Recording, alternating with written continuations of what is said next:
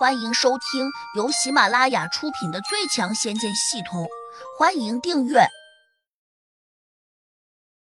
第四百三十七章，没有无缘无故的爱。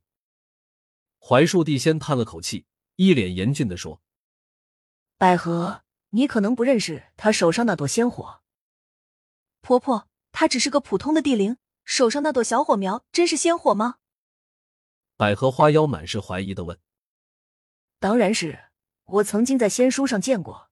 如果我没有看错，这朵仙火名字叫七彩仙火，乃仙界十大仙火之一，且排名靠前，十分霸道。别说它能烧毁我们这个空间，哪怕在天上，也会让多少神仙感到忌惮。什么？那朵小火苗如此霸道？百合花妖大为惊奇。是啊，在这凡间。七彩仙火绝对是无物不破的存在，而且它烧毁的东西越多，功力就会越强；烧毁的灵气越浓郁，它就会变得越霸道。倘若刚才我如果真惹恼了他，恐怕他立刻就会凶性毕露。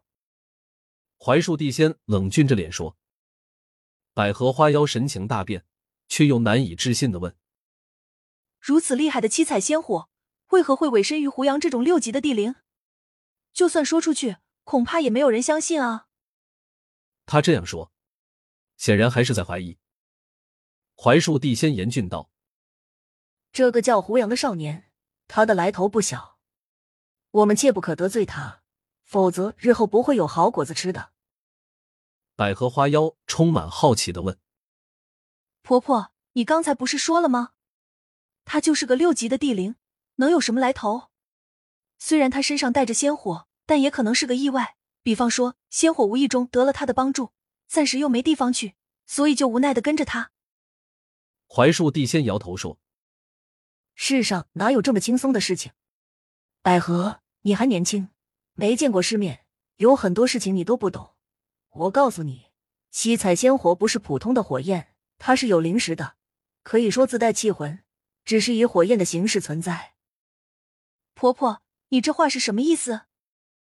百合花妖不解的问：“我只是想告诉你，仙火聪明着呢，也很骄傲，哪可能无缘无故认一个凡人为主？而他之所以认了胡杨为主，显然是因为他肯定嗅到了什么我们不知道的东西。换言之，胡杨绝对不简单。”槐树地仙斩钉截铁道。百合花妖张了张嘴，越发有些吃惊。既然槐树地仙都这样认为。那他自然就不该再怀疑了。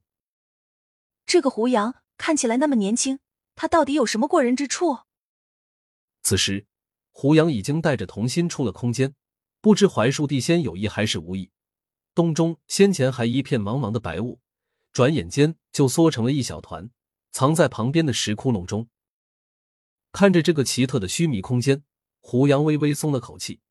如果不是自己坚持带童心出来，有可能他再缩小一点，然后从地下逃走，自己还到哪里去找他？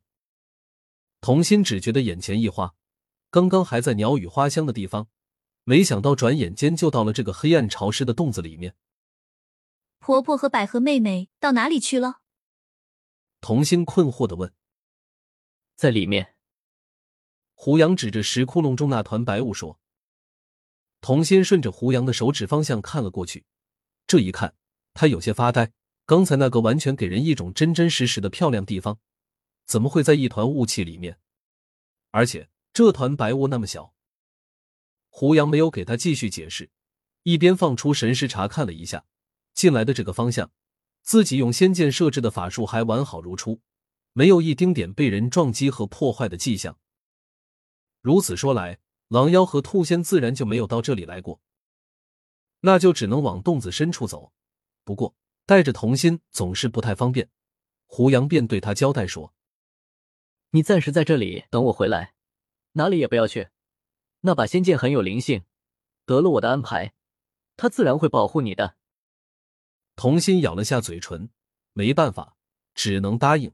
谁叫他现在没什么本事，跟着胡杨只会成为他的累赘。胡杨继续往洞子的另一边走。现在，他走得很快，一边放出神识，一边把自己身上的气息给屏蔽起来。狼妖的嗅觉虽然不一定比猎犬灵敏，但也肯定不差。不能让它闻到自己的气息，不然它会逃得更快。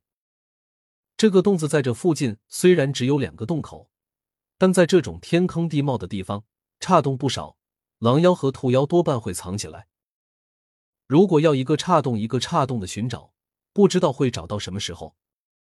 不过这个问题难不到胡杨，因为他手上有仙火，这种神奇的火苗可以轻易一分为多。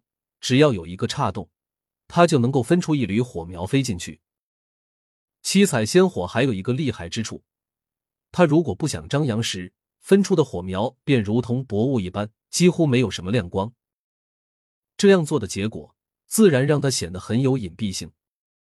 现在，胡杨要做的事情就简单了，只需要待在原地，等着七彩仙火把侦查的结果传回来。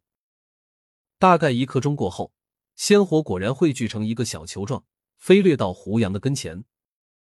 通过神识传递，胡杨得到了他的侦查结果：那只狼妖和秃妖果然在一起，而且就躲在其中的一个岔洞中。那个岔洞好像十分隐秘，如果没有仙火帮忙，胡杨可能一年半载以内都不太可能找到他们。这个地方真是太好了，哪怕大罗神仙下凡，恐怕也不容易找到这里。狼妖张强有些得意的对旁边一个女子说：“那女子长着兔牙，头上还竖着两个毛茸茸的耳朵，就好像一个戴着帽子的高中女生。原来她就是百合花妖嘴里说的兔妖。”他们的身前有一道狭窄的石壁，且还弯弯曲曲的延伸到外面，并且石壁之间十分狭窄，哪怕是个几岁的小孩子也很难从中穿过。狼妖和兔妖能够来到这里，那也是因为他们来时变回了本体，这才爬了过来。